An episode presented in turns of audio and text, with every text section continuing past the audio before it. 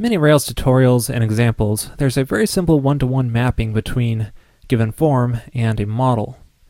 But what if you need to manage multiple models in a single form? Now when you do that, things can get quickly out of hand and your controller code can get very complex.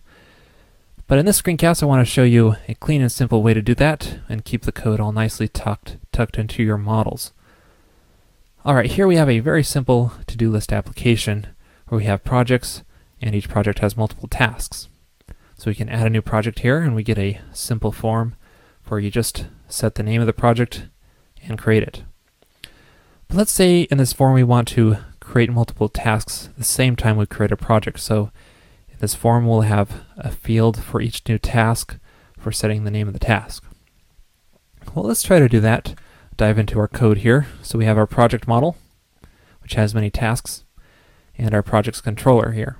So it just has three actions, which is very standard stuff for listing and creating the projects. All right, in our new template, again, some standard stuff in here, form 4 for managing that project, and I'm just calling text field on it for uh, making a text field for editing the name of that project. So what we need to do is add some more text fields down here for creating tasks the same time we create the project. So to do that, I'm going to go back into our controller here and create some tasks. So three times I'll just do call project.tasks.build. So this will just build a few tasks in memory for that project. And then in here I can loop through that. So do a simple for, for loop. And then for each task I want to put a field in here for editing that task name. But we have a problem. This form is kind of dedicated to the project model, not to the task model. So how do we switch context here and go into the task model fields? Well, to do that, there's another method called fields for. Now this behaves very similar to form for, except that it doesn't output the surrounding form uh, tags. So that means we can embed this directly into a form and just use it for switching the context of the model that we're working on in the form. And then this we supply a name, which I'll get to, and then we pass the model uh, that we want to edit as a second attribute to this. And this has a simple block like we have up, up, up there, and we're just going to call it task form to keep it separate so we don't override this variable. And um, just make a very simple field here.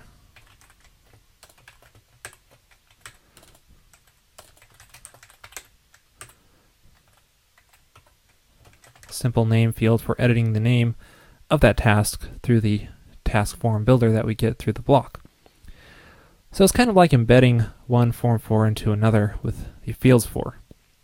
So let's take a look at our code, what we have our, in our browser.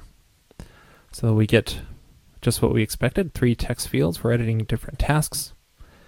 And if we take a look at our code, we can see that our dot dot dot is just the prefix to the name of the text field. So this is where things can get a little bit tricky.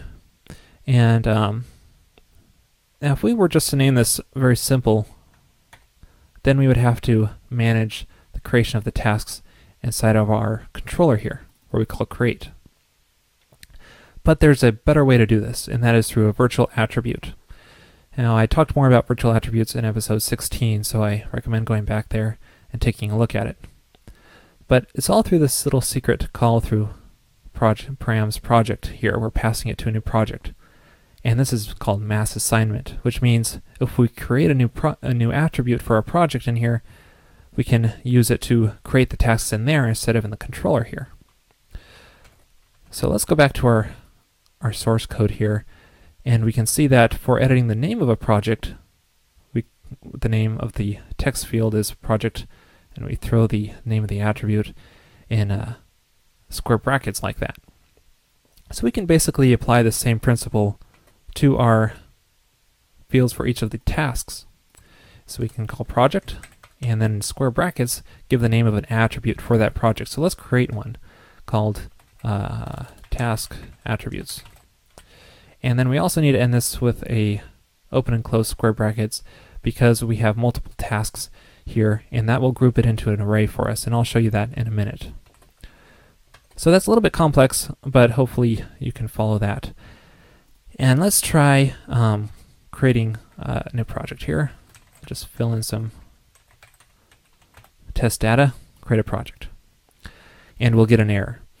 And that is kind of expected because we created this virtual attribute called test attributes, but we didn't actually create the, the method in our project model yet.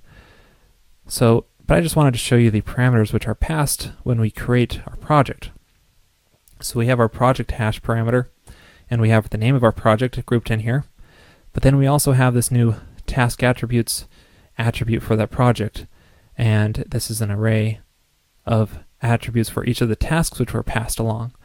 So this is all nicely grouped into the project hash, which back into our controller was passed to when creating the project through mass assignment.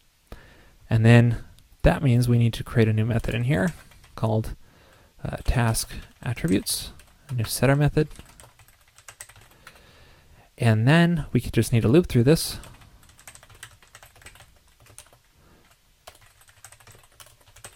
And then build our tasks in here. And just pass the attributes along to them. And then that's pretty much it. Let's um, try going back here and completing this form again. And we shouldn't get an error. We don't. And the project saved successfully. And it just worked. We get all of our tasks here.